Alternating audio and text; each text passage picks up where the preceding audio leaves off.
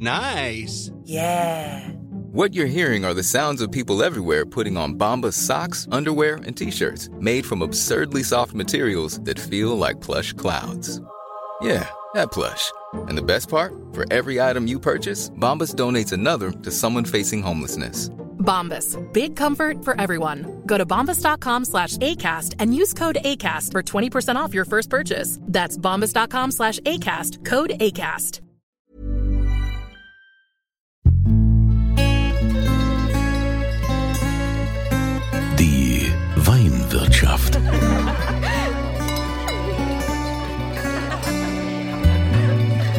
Das schöne Leben mit Andreas Kunze.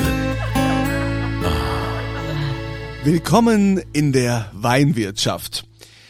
Ich habe ja immer dieses Anliegen, deutschen Wein nach vorne zu bringen. Ja, deutschen Wein einfach noch bekannter zu machen. Die vielen Winzer, die wir hier in ganz Deutschland haben, in den verschiedenen Weinanbaugebieten, da schlummern ja noch so viele Schätze, die man gar nicht kennt. Und deshalb gibt es hier diese Weinwirtschaft, um euch diese Schätze näher zu bringen. Ja, ich mache das ja aus Überzeugung quasi privat und äh, dann gibt es jemanden, der macht das ja eigentlich beruflich, nämlich es gibt ja das Deutsche Weininstitut, die haben sich auch auf die Fahne geschrieben, den deutschen Wein auch international natürlich noch weiter nach vorne zu bringen und im eigenen Land ja auch. Und da begrüße ich heute den Steffen Schindler in Bodenheim. Hallo Andreas. Steffen, äh, es ist ja schon so, ne? Das Deutsche Weininstitut, äh, ihr macht im Prinzip äh, Werbung für den deutschen Wein oder für was ist das Deutsche Weininstitut da? Also was wir tun müssen, steht im deutschen Weingesetz, das ist also ganz offiziell. Und da steht, wir sind eine Anstalt des öffentlichen Rechtes, so wie das ZDF. Und da steht drin, dass wir den Absatz deutscher Weine fördern sollen. Wie wir das dann ausgestalten, gibt es natürlich, kann man äh, tagelang drüber diskutieren, gibt es verschiedene Möglichkeiten. Äh, wichtig ist aber, wir machen das tatsächlich weltweit. Wir haben 14 Büros in aller Welt und wir haben ein Budget und das Budget wird ungefähr zur Hälfte in Deutschland ausgegeben und zur Hälfte eben dann im Rest der Welt ist es dann quasi so, ähm, so wie jetzt wir alle gezwungen werden. Ich meine, ich arbeite ja beim äh, Privatradio, ne? Bei uns fallen keine Gebühren an, aber äh, jeder wird ja gezwungen, für gerade jetzt diese Rundfunkgebühren, äh, diesen Beitrag äh, zu zahlen. Ähm, müssen die Winzer das auch quasi tun, um bei euch, ob sie wollen oder nicht? Ja, hast du sehr gut beschrieben. Genauso ist es. Das ist also eine Art Zwangssolidarität. Ja, es gibt also auch Modelle in Deutschland, in den, in den Anbaugebieten, wo das auf freiwilliger Basis funktioniert. Äh, und das funktioniert tatsächlich sehr schwierig. Das heißt, du hast da in einigen Anbaugebieten ähm, viele Betriebe, die zahlen dann ein in die gemeinsame Werbung.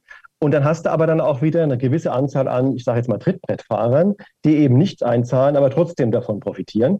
Und deshalb halte ich jetzt diese Lösung zu sagen, wenn schon, dann alle gleichermaßen eigentlich für die richtige Lösung. Ja, also ich meine, in dem Fall ist das ja auch eher spezifisch. Das ist jetzt wahrscheinlich auch schwierig. Ich könnte das jetzt auch nicht mit äh, der Rundfunkgebühr oder Rundfunkbeitrag in dem Fall vergleichen, weil äh, deutscher Wein, äh, ich meine, das ist eine Sache, wo jeder profitiert. Da gibt's ja keinen privaten äh, Absatz. Und ihr macht jetzt äh, die Werbung äh, quasi, ihr werbt für den Wein. Was, was sind so genau eure, eure Aufgaben? Also muss sehen, wir sind eben die nationale Organisation, ne, übergeordnet. Wir haben ja in Deutschland 13 Weinanbaugebiete. Die machen jeweils Werbung, äh, Promotion, PR und so weiter für ihr Anbaugebiet. Dann haben wir in Deutschland ganz viele Produzenten, die machen natürlich Werbung für ihre Produkte. Und darüber steht das Deutsche Weininstitut und wir sind die, der Ansprechpartner schon mal für alle Medien. Also wenn jemand Informationen möchte zum deutschen Wein, ähm, Zahlen möchte, Fakten möchte, Bilder, was auch immer, dann kommt er zum Deutschen Weininstitut. Ja, wir sind da der Ansprechpartner der Medien aus aller Welt. Das ist schon mal so eine ganz zentrale Aufgabe von uns.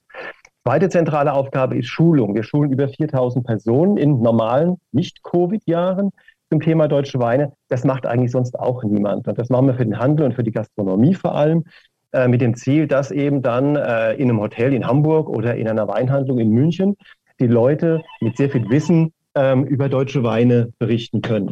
So, es hat ein Telefon sogar geklingelt, also heiß begehrt. Hollywood ruft an. Wie seid ihr die, ja, wir brauchen, wir brauchen mehr Wein. Ja, könnt, könnt ihr. Kennt ihr quasi jeden Winzer in Deutschland oder müsstet ihr normalerweise kennen, weil ihr ein Verzeichnis habt oder habt ihr von jedem auch Weine da? Wie, wie kann ich mir das vorstellen? Schwierig, ne? Also wir haben äh, in Deutschland einige 10.000 Produzenten von Trauben äh, und einige äh, 7.000 bis 8.000 Produzenten von Weinen. Die kennen wir nicht alle persönlich, das ist ausgeschlossen. Wir kennen auch nicht alle Pro äh, Produkte. Ne? Es werden in Deutschland im Jahr ungefähr 150.000 verschiedene Qualitätsweine hergestellt alleine. Das ist vollkommen ausgeschlossen, geschlossen, die alle zu kennen. Ähm, aber wir kennen viele und wir versuchen natürlich auch, dass äh, alle Produzenten uns kennen. Das Problem ist auch in der anderen Richtung, dass also wir ganz viel Arbeit machen für die Produzenten mit ihren Budgets, die sie uns zur Verfügung stellen, aber die zum Teil gar nicht wissen, was wir tun. Ja, das ist also auch so eine, so eine, so eine Aufgabe von uns, immer wieder in den Betrieben zu sagen, guckt mal, was das DW eigentlich leistet und macht mit bei dem, was wir alles tun. Wir machen ja ganz viele Aktivitäten, wo sich die Betriebe einbringen können. Wir machen äh, Messebeteiligungen an Messen in aller Welt. Wir machen eigene Produktpräsentationen in aller Welt, wo eben auch äh, Winzer sich beteiligen können. Oder wir machen ähm, die Weinauswahl für, die, für den DFB. Also wenn äh, in den VIP-Bereichen bei den Fußballnationalspielen der Männer und der Frauen oder Pokalendspiel, wenn äh, da Weine ausgeschenkt werden, dann suchen wir die gemeinsam mit dem äh, DFB aus. Ne? Oder wir sind der Sponsor für die Berlinale in Berlin, dass es da nur deutsche Weine gibt. Mhm. Und da können sich in der Tat alle Betriebe beteiligen. Und äh, gibt es immer ganz neutrale Auswahl, ganz große Auswahlverfahren, ähm, da wir ja nicht 10.000 Weine mitnehmen können. Ne? Also am Ende des Tages sind es halt dann doch nur 20. Mhm. Und wir machen dann sehr großen Aufwand, ähm, das heißt nämlich nicht, dass dann der Schindler hingeht und sagt, ah ja, ich nehme mal den Wein und den Wein und den Wein, weil die sind ganz nett, mhm. sondern das muss alles dann mit Blindverkostung, wir kriegen dann zum Teil 1000 Flaschen geschickt, oh wenn wir so eine Aus Auswahl machen, für das Auswärtige Amt zum Beispiel. Ja, wir machen alle, alles jedes Jahr so eine Auswahl für das Auswärtige Amt als Empfehlung für alle Botschaften in der Welt, weil die Botschafter haben keine Ahnung von Wein, äh, brauchen aber eine Empfehlung und da kriegen wir tatsächlich bis zu 1000 Flaschen da sind wir dann tagelang am Verkosten hier, alles äh, mit schwarzen Strümpfen über den Flaschen, damit wir also auch nicht sehen, ähm, was da drunter steckt und treiben dann Riesenaufwand, um eben neutral zu sein am Ende des Tages. Dass uns keiner vorwerfen kann, ja, wir bevorzugen ja jetzt den einen Winzer, den anderen oder ein bestimmtes Gebiet.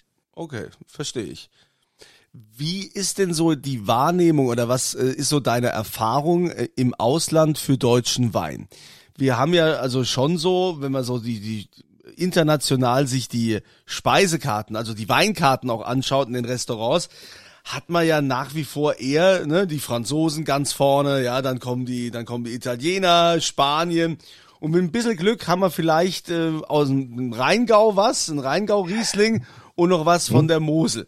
Aber sonst mhm. sind wir da ja eher, ich, ich weiß nicht, also ne, uns ja, traut man anscheinend ja. nach wie vor nicht so viel zu. Oder hat sich das schon geändert? Wie nimmst du das wahr?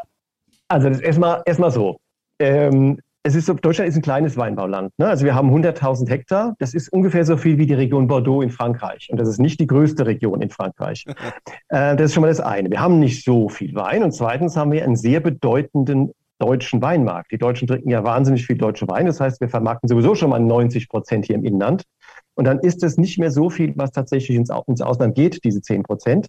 Ähm, und andere Länder, nehmen wir Neuseeland, die haben einen ganz kleinen ähm, Bevölkerungs eine ganz kleine Bevölkerung und die müssen exportieren. Ja, und, äh, und die Franzosen genauso. Die trinken wesentlich weniger Wein zu Hause als das, was exportiert wird. Bei uns ist es umgekehrt. Ja. Wir haben also erstmal unseren Heimmarkt.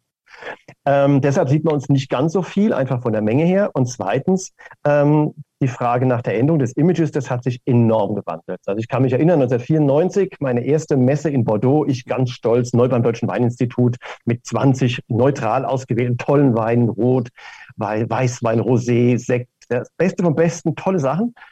Und die wollte keiner probieren. Es ist einfach keiner zu uns gekommen von den Fachleuten aus aller Welt. Ich übertreibe jetzt ein bisschen, aber es war tatsächlich extrem frustrierend, weil wir hatten das Image, Deutschland liefert traditionelle süße Weißweine. Dafür waren wir bekannt. Ja, und die wollte aber keiner mehr irgendwann. Ne? Das, der, der, der Geschmack der Welt hat sich geändert. Die Leute wollten mehr modern ausgestattete Weine, mehr Rotweine, viel mehr trockene Weine. Das hatten wir zwar alles in Deutschland, aber das wussten die im Ausland nicht. Und es hat wirklich Jahre gedauert und es so zum Teil bis heute noch, dass dieses Vorurteil noch besteht im Ausland. Ja, deutscher Wein ist ja nur weiß und deutscher Wein ist ja nur süß und deutscher Wein ist ja nur so mit altmodischen Ausstattungen und Engeln und Putten und gotischer Schrift und keine Ahnung. Ne? Ähm, Das hat sich aber Gott sei Dank enorm gewandelt. Also wenn wir heute draußen sind äh, in aller Welt, dann kommen mittlerweile die ja unsere Mitbewerber aus, aus äh, Kalifornien oder aus Argentinien und die Winzer aus Australien zu uns an Stand und ähm, weil sie halt gehört haben, wie toll deutsche Weine sind und wollen bei uns Weine probieren. Also da hat sich was ganz Fundamentales getan. Aber es hat jetzt auch 25 Jahre gedauert. Mhm. Und beim Endverbraucher ist es zum Teil immer noch nicht angekommen. Also wenn du so einen normalen Engländer, so in meinem Alter, 60 Jahre, triffst und, und sagst dem German Wine, dann wird immer noch dieses Vorurteil kommen. So Sachen, die sind so hartnäckig, das dauert halt einfach. Und deshalb ist das Marketing von uns auch so langfristig angelegt. Wir machen jetzt keine große äh, Fernsehwerbung, können wir uns eh nicht leisten. Ne? So mal so jetzt richtig äh, äh, die Trommel hauen und dann mal ein paar Millionen in die Fernsehwerbung. Das geht halt nicht, das haben wir nicht. Und deshalb versuchen wir, die Leute langfristig zu überzeugen vom deutschen Wein und fangen da auch bei jüngeren Menschen an. Also 25, 30-Jährig. Gut, wir haben aber, ich meine, anstatt Fernsehwerbung haben wir ja in Deutschland eine Galionsfigur. Also wenn man das wahrscheinlich in ähm, Millionen oder in Werbewert ähm, äh, berechnen würde, dann wäre das wahrscheinlich mehrere Millionen, äh, was das Werbewert, äh, was der Werbewert der deutschen mhm. Weinkönigin ja. ist, wenn man das mhm. überlegt. Ne? Wir haben eine deutsche Weinkönigin. Und äh, mhm. das ist ja auch im, im Ausland sehr angesehen und das macht ihr ja letztendlich, das Deutsche Weininstitut, äh, kümmert sich ja um, den, ganzen Ablauf äh, bei der Wahl der deutschen Weinkönigin, beziehungsweise ist ja auch für die Königin zuständig. Hm, ja, ja. Ich dachte jetzt erst, du meinst dich selbst, wie du gesagt hast, der ist die Person mit der großen Werbewirkung. ähm, aber die, die, die, tatsächlich die Weinmajestäten, ähm, es gibt ja seit 1949 die deutsche Weinkönigin und die deutschen Weinprinzessin, die beiden. Und in der Tat, das siehst du auch, wenn du einfach mal guckst in, in Facebook oder Instagram, was für eine Reichweite die, die jungen Frauen haben, das ist schon Wahnsinn. Und äh, das war ja früher so ein bisschen hm, steifes, traditionelles, doch durchaus altmodisches äh, und klischeebehaftetes Amt. Äh, und es hat sich ja enorm gewandelt. Ja, das sind halt junge Fachfrauen, die wahnsinnig viel über Wein wissen, sehr beeindruckend sind im Auftreten, was, ja, was, ähm, äh, was die Medien anbelangt äh, und sind wirklich ja, Botschafterin im besten Sinne des Wortes. Wir diskutieren natürlich jedes Jahr darüber, ist es noch zeitgemäß, dieses Amt Weinkönigin zu nennen? Ist es noch zeitgemäß, dass das nur Frauen sein dürfen? Ne? Das sind berechtigte Fragen. Ähm, und da wird es in Zukunft vielleicht auch Änderungen geben, werden wir sehen. Äh, also ich wäre ja bereit. Äh, ich wäre bereit für den weiß, ersten offiziellen deutschen Weinkönig. Ich würde das machen, aber ich äh, sage mal ganz ehrlich, ich möchte nicht in dieses Hornissennest äh, treffen, denn es ist ja doch auch ein Politikum und mir ist äh, schon klar, dass es wieder überall ist. Ähm, das sind natürlich viele alteingesessene ähm, Funktionäre oder soll ich es äh, modern sagen, FunktionärInnen, die, die äh, äh, schon darauf achten, sagen, nee, das war schon immer so und deshalb bleibt das auch so. Und ich sage ja auch ganz ehrlich, optisch finde ich es auch schöner anzuschauen, äh, eine, eine Weinkönigin als äh, ein Weinkönig, ja, also ähm, ja, das sagst jetzt du. Jetzt frag mal deine Frau, wie sie das sieht. Ne? Also du bist ja nicht der einzige Kunde, für die, für ja, die, äh, ne, aber, die äh, angespro der angesprochen werden soll. Aber ich glaube schon, äh, ja, da will sich keiner auf dieses Terrain so richtig wagen und ich will's auch nicht. Deshalb, äh, ich sag nur, wenn es soweit ist, kommt gerne auf mich zu. Ich kandidiere. Gut, gut, gut. Ja. Ich hab's notiert. Ich hab's notiert. Die deutsche Weinkönigin. Ja, also ähm, wir, ich hatte ja letztens wieder das Vergnügen mit der ehemaligen deutschen Weinkönigin, also vom letzten Jahr noch, die Angelina Vogt, die jetzt äh, Kappeler heißt. Mhm. Ja. Ähm, ich fand es ja total spannend, äh, was sie auch so erzählt hat. Äh, ihr großer Traum war ja nach Japan zu reisen und war dann ja auch in Japan, weil sie ja. spricht auch Japanisch und hat eine hm. Weinprobe auf Japanisch hm. durchgeführt. Das, also das gab's doch noch nie. Nee, das gab es also meines Wissens tatsächlich noch nie. Ist natürlich ein unfassbarer Glücksfall. Ich meine, unsere Weinkönigin sind immer Glücksfälle und die Weinprinzessin. Ne? Das muss man schon sagen. Unser Auswahlverfahren ist da echt super. Wir haben ja eine riesen Jury von 70 Fachleuten, die da sitzen. ja, Und da sitzen ja eben nicht nur Funktionäre. Da sitzen Weinhändler, da sitzen Winzerinnen, da sitzen Winzer, Gastronomen. Ähm, das, da sitzen Masters of Wine. Ja, das ist das höchst angesehene Amt, was es überhaupt gibt auf der Weinwelt, äh, die das dann beurteilen. Und äh, die jungen Frauen haben einfach ein, ein, unglaubliches Potenzial. Und wenn dann noch dazu kommt, dass sie eben, also manche konnten schon Italienisch in der Vergangenheit, Französisch, wir hatten schon ganz tolle Sprachen. Und wenn das dann, dann auch noch zusammentrifft ne, in, in so einem Land, hat das natürlich eine ganz andere, nochmal eine noch bessere Funktion. Ne? Wir können es nicht vorschreiben, Äh, bei der Wahl wird allerdings schon gefragt, äh, ob sie Englisch können. Das ist also ein ganz zentraler Bestandteil der Wahl der deutschen Weinkönigin. Ne? Englisch muss einfach sein. Okay, yes, I can speak English. Wir testen das nochmal. ja, also, nee, also finde ich ganz toll. Ich habe ja auch über die Jahre, ich denke bestimmt schon 20 äh, Weinkönigin äh, persönlich kennenlernen dürfen, die ja dann meistens ja. auch äh, zu mir in die Sendung bei RPA 1 äh, direkt kamen. Und ähm, da war zum Beispiel auch äh, Julia Bertram mit dabei, ähm, auch eine ehemalige deutsche Weinkönigin, die jetzt äh, auch nicht mehr Bertram heißt, jetzt jetzt Baldes. Altes, und ja. ähm, da kommen wir gleich auf das nächste Thema. Natürlich verbindet ja auch äh, Wein und äh, jetzt haben wir ja dieses äh, tragische Schicksal, was die Menschen an der A erlebt haben mit mhm. dieser mit dieser Flutkatastrophe und äh, die Julia Bertram, also Baldes, ist davon ja auch direkt betroffen mhm. gewesen oder noch betroffen und da warst du zum Beispiel auch dort. Ja, ja. Also ich war äh, ja dann drei Tage nach der Katastrophe da und äh, habe dann eben geholfen, ähm, soweit es eben ging. Äh, und das war schon, kannst dir vorstellen, sehr beeindruckend. Also ich habe das den Kollegen dann hier so erklärt, das ist wie wenn du durch einen Katastrophen, in den Katastrophenfilm live drin bist und gehst da durch diese Straßen mit, wo Menschen rechts und links äh, ihre Häuser eben leer räumen, alles wegräumen, was ist nur alles wegwerfen, was sie haben, alles. Und dann siehst du Autos im Garten liegen auf dem Kopf, ne? oder ich habe zwei Autos übereinander, im Hof standen zwei Autos übereinander. Ähm, und wir haben dann ähm, zwei, an dem Tag zwei Wohnhäuser leergeräumt. Und leergeräumt heißt, wir haben alles bis auf das Geschirr von der Oma. Das war eins, wo die Oma jahrelang für gespart hat. Das wurde aufgehoben. Alles andere wurde restlos entsorgt. Wir haben die Böden rausgerissen, damit dann unten drunter der, der Holzboden ähm, trocknen konnte. Ne? Und wir haben zwei, an dem Tag zwei leere Häuser hinterlassen. Und dann waren wir beim Nachbarn und haben dann einfach äh, da geholfen. Und die Bedingungen waren halt auch enorm, weil das alles verschlammt war. Wir haben versucht, mit sieben Mann ein Sofa hochzuheben. Wir haben es nicht geschafft, weil das eben voll Schlamm vollgesogen war. Ne? Wir haben es dann auf eine Ameise gehievt.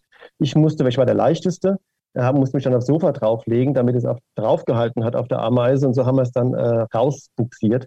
Und die Leute rauchen ja jetzt ja seit, sind jetzt drei Wochen äh, ohne Unterbrechung auf und es ist immer noch ganz viel Arbeit. Ne? Also werd, ich werde jetzt auch wieder hinfahren, auch viele Kollegen von mir. Wir haben hier so ein bei uns ähm, verteilen wir das ein bisschen und fahren immer in Trupps dann an die A ähm, und helfen, wo es geht. Äh, der letzte Einsatz war dann beim äh, Flaschenwaschen, ne, die natürlich alle verdreckt waren. Und was jetzt eben kommt, und das ist wirklich ganz schlimm, ist, dass ähm, die Ernte ansteht. Wir haben nächsten Monat die Weinlese. Und wie willst du Weine lesen, Trauben lesen, wenn du nichts hast? Du hast keine Maschinen, dein Keller ist kaputt, der ist leer, ähm, die Fässer sind weggeschwommen. Was tust du? Also nicht nur dein Haus, wo nichts mehr drin steht außer den Wänden, sondern du hast auch deine Produktionsmittel verloren. Ne? Und die Natur hält, kannst du nicht aufhalten. Und was ich halt unglaublich beeindruckend fand, war, wie ähm, an dem Tag, als ich da war, das war wirklich ganz kurz danach schon, die ich ganz viele Winzer getroffen habe aus Rheinhessen, aus dem Rheingau, aus der Mosel, das waren ja alles Zufallsbegegnungen, ne? ähm, die mir dann auf der Straße begegnet sind äh, und die dann schon da waren zum Helfen. Ne? Und das ist immer noch so und die Solidarität ist enorm. Also es ist einfach ein Wahnsinn. Also ich habe auch mit einigen Winzern schon gesprochen, tatsächlich, mit denen ich ein Interview äh, aufzeichnen wollte und äh, dann sage ich, äh, ja, wo bist denn du? Ja, ich äh, bin gerade äh, an der A, wir, wir machen die Weinbergsarbeit, ne? Winzer mhm. aus der Pfalz. Ja, genau. so. Also da ist genau. schon eine sehr große Solidarität äh, dahinter dass ähm, es gab ja auch so ein einschneidendes Erlebnis, das Weingut Meier-Nekel. Hm? Kennt jeder. Ich meine, es ist das äh, Traditionsweingut an der A. Hm. Und äh, ich äh, mache ja zusammen mit dem Dirk Würz so einen Podcast ähm, auf ein Glas in St. Anthony, Dieters Weinbar heißt der. Und hm. da hatten wir eigentlich die Maike Nekel eingeladen äh, zur hm. Podcast-Aufzeichnung. Und zwei Tage vorher ist das an der A passiert. Und wir an dem Freitag haben wir halt gesagt, okay, die wird heute nicht kommen. Und dann hat, hat uns eine Nachricht von ihr äh, kam dann, äh, wo sie geschrieben hat, ähm, ich wollte mich nur mal kurz melden. Ähm, ich komme heute natürlich nicht. Ähm, wir mhm. haben nichts mehr außer unser Leben. Mhm, und da ja. waren wir natürlich völlig äh, perplex und waren dann auch erstmal zeitlang äh, still und uns hm? war gar nicht bewusst, dass es so schlimm da ist, ja. Hm? Hm? Und dann hat der Dirk Würz ja gesagt, wir müssen was tun, wir müssen was machen und hat dann diese Aktion Solidarität ins Leben gerufen, ja. wo ja auch unfassbar war, wie viel Winzer aus ganz Deutschland und auch international Weine ja. geschickt haben. Ja. um dann pro Paket für 65 Euro die zu verkaufen. Ja. Hm. Also, das, das, das ist so eine, eine großartige Geschichte. Die haben über 200.000 Flaschen sind da gekommen. Ne? Und die am Anfang haben die gepackt im Hof von St. Anthony. Ähm, das war das alles noch ganz klein überschaubar und das hat dann so äh, Dimensionen angenommen. Das ist dann hier, als bei uns direkt in die Nachbarschaft in Bodenheim hier in Rheinhessen, äh, in eine Halle umgezogen. Und da haben jetzt am letzten Wochenende jeden Tag 80 Leute äh, gepackt. Und das war echt Akkord. Also ich war, ich weiß ja, ich war eine Woche in Italien. Ich habe aber also hab mich gedrückt, wenn du so willst. Habe vorher schon gearbeitet. Und die Kollegen haben gesagt, war, die Leute waren dermaßen übermotiviert. Die haben selten äh, so geschuftet. Also wirklich körperlich. Das ging ab wie die Post, weil alle hochmotiviert waren. Also ich fand das auch so, so schön und das tut auch so gut, mal wieder solche Bilder zu sehen. Ne? Wenn du sonst mhm. die ganze Zeit immer nur damit beschäftigt warst, Bilder zu zeigen von irgendwelchen Demonstranten, äh, Querdenker, mhm. äh, dann diese ganzen Katastrophenbilder, was man so sieht. Mhm. Aber dann mhm. diese Solidarität, wo ich mhm. auch immer wieder Stimmen gehört habe, wo die Leute sagen, hey, also ähm, unser unsere Menschlichkeit ist doch noch nicht abhanden gegangen. Wir ja, sind doch ja, noch füreinander ist, da. Ist, ja, und das ist das, glaube ich, auch, was so wichtig ist für die Leute. Ne? Die, die brauchen diese, diese finanzielle Unterstützung, die brauchen natürlich diese physische, die physische Unterstützung, dass man da ist, dass man hilft. Aber auch diese psychische Unterstützung, einfach zu zeigen, ihr werdet nicht allein gelassen. Ja? Und ihr werdet vor allem äh, langfristig nicht alleine gelassen. Weil was hier passiert, ist ja kein Sprint. Da geht es jetzt nicht darum, wer hilft am schnellsten, sondern wer hilft am längsten und am nachhaltigsten. Und wir werden da noch jahrelang helfen müssen. Ne? Und darum geht's halt. Ich hab, wir haben Flaschen gesäubert. Ich saß neben einer Frau aus einer Lehrerin aus Norddeutschland, die wollte eigentlich ähm, campen fahren.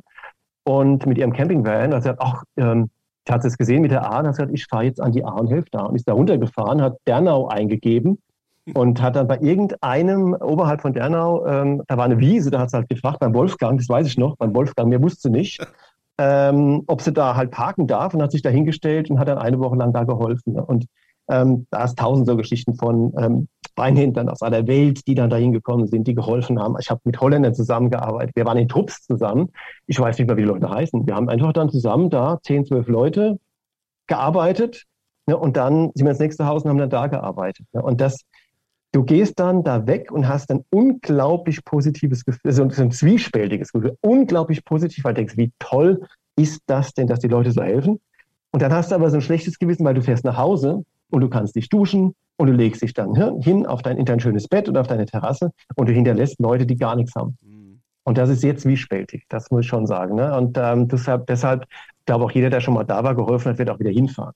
Aber das sind ja auch die Geschichten, die erzählt werden müssen. Also ich habe mich äh, dagegen verwehrt und weigere, weigere mich auch nach wie vor, die Diskussion da voranzutreiben, wer da in der Politik wie oder was versagt hat und dieses Hin und mhm. Her geschiebt. Mhm. Das sind die Geschichten, die zu erzählen sind, was da Leute auf sich nehmen, was da für eine große Solidarität geschieht.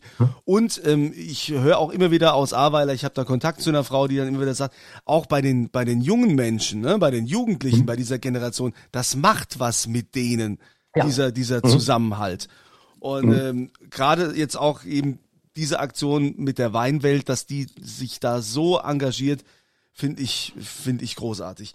Gibt's denn von euch jetzt vom Deutschen Weininstitut da schon irgendwelche ähm, Analysen oder hat, hat man schon so eine Bestandsaufnahme gemacht, weil man ja auch sagt, ja, die A wird wahrscheinlich nie wieder so werden, wie das mal mhm. war. Mhm. Ähm, dass, ähm, dass der A-Wein äh, so gar nicht mehr produziert werden kann. Ich meine, äh, die Berge sind ja, äh, der Wingert ist ja mhm. weiter oben. Ja, das ist Gott sei Dank. Also die Weinberge, nach den Zahlen, die ich gehört habe, sind zu 10 Prozent beschädigt. Das ist Gott sei Dank nicht so viel. Ne? Die, die A hat 560 Hektar, also es werden dann noch 500, die unbeschädigt sind und die müssen ja jetzt auch gelesen werden. Das heißt, das Potenzial für die Zukunft ist da. Und die A ist ja ein sehr kleines An äh, Anbaugebiet mit einer unglaublich hohen Renommee. Und der deutsche Spätburgunder, und die A steht halt für deutsche Spätburgunder, erlebt ja gerade weltweit äh, einen richtigen, so einen kleinen Boom. Also vorher, lange Zeit war Deutschland nur Riesling. Letzten 20 Jahre war es immer Riesling, Riesling, Riesling. Und wir haben gerade in den letzten Jahren gesehen, dass der deutsche Spätburgunder äh, immer stärker in Fokus rückt, weltweit und ähm, ja so richtig gehypt wird, ne, als, als so Konkurrenz zu Bordeaux, eine günstige äh, Burgund, sorry, als günstige Kon äh, Konkurrenz zu, zu Burgund. Und äh, deshalb brauchen wir diese Weinberge auch weiterhin. Ne? Wir müssen halt gucken, dass die Winzer diese harten Zeiten jetzt überstehen, dass sie darüber wegkommen. Und dann, glaube ich, hat auch der Weinbau eine Zukunft an der A. Und ich glaube, er ist auch extrem sinnstiftend und symbolisch für die Region. Also ohne den Weinbau ist die A nicht mehr das, was es ist, weil es ist ja auch, die A lebt ja auch ganz stark vom Tourismus. Und der wiederum gerade durch den Weinbau, vom Weinbau lebt. Du kannst an diesen Hängen an der A ja nichts anderes anpflanzen. Also da wächst Wald oder Wein. Das war's dann. Das sind die zwei Alternativen. Ansonsten kannst du dann auf diesen Schieferböden nichts anpflanzen. Also ich glaube, dass der Weinbau an der A eine Zukunft hat, wenn wir es jetzt schaffen, in den nächsten Jahren äh, den Winzern so weit zu helfen, dass sie da finanziell durch das durchstehen können. Ja. ja wie das ansonsten weitergeht an der A äh, mit mit den, mit den Ärzten vor Ort und mit den Optikern vor Ort und anderen Geschäften, mit Schuhgeschäften, die alles verloren haben. Ich weiß es, das kann ich jetzt nicht beurteilen. Also klar, das äh, können wir auch nicht, äh, wir können da nicht in die Glaskugel schauen, aber ähm, wenn du schon sagst, aus Sicht vom Deutschen Weininstitut ist äh, dieses Anbaugebiet das muss bestehen bleiben und das wird es auch weiterhin geben. Bestehen, Dann ist das auf jeden Fall schon mal eine gute Nachricht. Und ähm, Jetzt äh, kommen wir auch zu diesem Punkt, äh, den wir ja also immer gerne hier haben in der Weinwirtschaft. Da freuen sich immer alle drauf. Und das gibt's zu gewinnen. Okay. Denn es gibt ja was zu gewinnen. Immer mit dem, mit dem ich mich unterhalte, der ähm, sponsort oder trägt was bei, ein kleines Weingeschenk. Was hättest du denn, lieber Steffen, da im, im Keller des Deutschen Weininstituts noch, was du gerne hier mal in die Runde mit einbringen möchtest? Ja, wie wäre es ja, wie wär's mit, mit äh, einem Weinpaket? Also wir haben einen Weinkeller beim Deutschen Weininstitut, der ist auch relativ gut bestückt im Moment, weil, ähm, wie gesagt, wir, haben, wir machen ja Schulen 4000 Leute im Jahr und viele Schulungen sind ausgefallen im, im letzten Jahr wegen Covid. Das heißt, unser Keller ist eigentlich ganz gut gefüllt. Und wenn wir dann ein, ein Weinpaket packen und packen dann noch ein, ein, paar von unseren Werbemitteln rein, wir haben also ein paar schicke T-Shirts und solche Sachen, dann können wir das gerne verlosen. Alter, das ist doch ein cooles Paket. Also so ein, so ein Sechser-Paket, ja, vom ja. Deutschen Weininstitut mit T-Shirts und was dazugehört. Das äh, bekommt ihr, wenn ihr folgende Frage beantwortet. Ja, also weil, ne, also ganz einfach ist es ja auch nicht. Aber, nämlich, wo sitzt denn das Deutsche Weininstitut? Wo hat das mhm. denn seinen seinen Hauptsitz. Ich kann so viel sagen, es ist nicht in der Pfalz, es ist in Rheinhessen, aber wie heißt der Ort? Das tragt ihr bitte ein, ihr geht auf podcast.kunze.tv und dann äh, gibt's diese Felder mit Adresseingabe und dann immer Antwort auf die aktuelle Frage. Und die Frage ist, wo sitzt das Deutsche mhm. Weininstitut? Wo ist das ansässig? Und dann nehmt ihr an der Verlosung teil. Ja, also Steffen, es äh, hat mir Freude bereitet. Ich glaube, ähm, wir könnten wahrscheinlich noch äh, paar Stunden hier sprechen, weil äh, das Deutsche Weininstitut ist ja an sich auch sehr facettenreich, was ihr so alles macht, wo ihr so unterwegs seid, wo ihr auch für den deutschen Wein werbt. Ähm, das ist einem ja so gar nicht gar nicht bewusst, äh, was es da für Aktionen gibt. Ihr seid doch auch immer da in, in Holland, in den Niederlanden. Da gibt's doch, das musst du mal ganz kurz noch erzählen, an diesem Kö Königsdach oder wie das ja. heißt. Ne? Der was, Königsdach. Ja, das war früher der Königinnendach. Was passiert da? Das ist ja wie Karneval bei uns, nur mit besserer Musik. also da hast du in, in Amsterdam, da sind eine halbe Million Holländer, äh, Niederländer und äh, die sind fast alle in Orange angezogen und feiern halt den Geburtstag vom König. Das ist immer ein Montag, das ist ein Feiertag. Ich glaube, es ist immer ein Montag. Und ähm, dann dürfen die Holländer auch alles verkaufen, was sie wollen an dem Tag. Ne? Also sie sitzen dann auf den Straßen, verkaufen halt ihren Trödel oder machen Waffeln auf der Straße, was auch immer.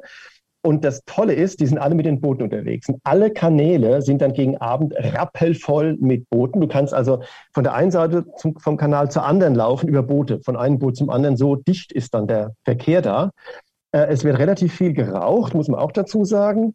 ähm, und ähm, da feiern die Leute mit ganz viel Musik. Überall sind Musikanten unterwegs und ähm, oder DJs auf der Straße, die Musik machen.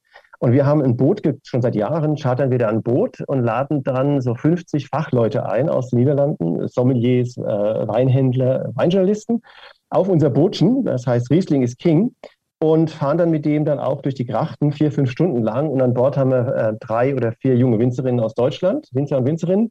Und die präsentieren ihre Weine da. Ne? Und das ist extrem erfolgreich. Weil die anderen, so unsere Mitbewerber, hast du ja schon gesagt, Italiener, Spanier und so, die machen das gediegen in einem Hotel, solche Präsentationen. Das ist ja auch gut. Aber wir versuchen halt anders zu sein. Wir haben nicht das Budget. Das heißt, wir müssen äh, in unseren Ideen ein bisschen ja, innovativer sein. Wir müssen ein bisschen frecher sein bei unseren Ideen. Und das ist halt so eine Idee von unseren, äh, mit, äh, um halt äh, ein anderes Bild von Deutschland und vom deutschen Wein zu zeigen also auf so einem Boot, äh, da wäre ich dann auch mal wieder gern dabei, wenn äh, Corona vorbei ist. Äh, also wäre ich auch mal gern auf so einem Boot eingeladen. dabei. Und dann will ich in Holland mal mitfeiern. Ja, wir sollten noch mehr deutschen Wein trinken. Das kann ich gar nicht oft genug sagen. Das ist ja hier auch immer meine meine Message. Lieber Steffen, wir werden mit Sicherheit nochmal äh, Grund haben, zusammen zu sprechen und äh, nochmal tiefer reinzugehen, was das Deutsche Weininstitut so macht. Ja, gerne. Spätestens äh, auch bei der Pro-Wein sieht man sich mal wieder, wenn die denn mal wieder offiziell ja. stattfinden darf. Ne, das ist ja die größte Weinmesse der Welt. Und ähm, es gibt immer genug Themen. Ihr wisst Bescheid, podcast.kunze.tv, da macht ihr mit bei der Gewinnfrage, ne, wo sitzt das Deutsche Weininstitut und ihr bekommt das Überraschungspaket vom Steffen Schindler, sechs Flaschen sind drin und äh, noch T-Shirts und so weiter. Was, was willst du noch sagen? Willst du noch Eins muss ich noch sagen zum Schluss. Also für alle, die jetzt zugehört haben, ähm, die sich beteiligen wollen und helfen wollen an der A, äh, war ja unser Thema, auf der Webseite vom Deutschen Weininstitut, deutscheweine.de, ganz vorne sofort findet man ganz viele Informationen, wie man sich einbringen kann. Als Person beim Helfen oder eben auch finanziell. Das wollte ich noch oh, loswerden. Ja, das äh, musst du auch loswerden. Das ist auch ein ganz äh, wichtiges Thema, was äh, uns allen auch am Herzen liegt. Also auf der Seite vom Deutschen Weininstitut, deutscheweine.de. Da geht er, hm. geht er drauf. Das ist auch unterhalb des Podcasts äh, hier nochmal verlinkt. Da findet ihr das im Text. Lieber Steffen, vielen Dank. Und äh, euch natürlich auch vielen Dank fürs Zuhören, dass ihr dabei wart. Und ich wünsche euch wie immer volle Gläser. Die Weinwirtschaft.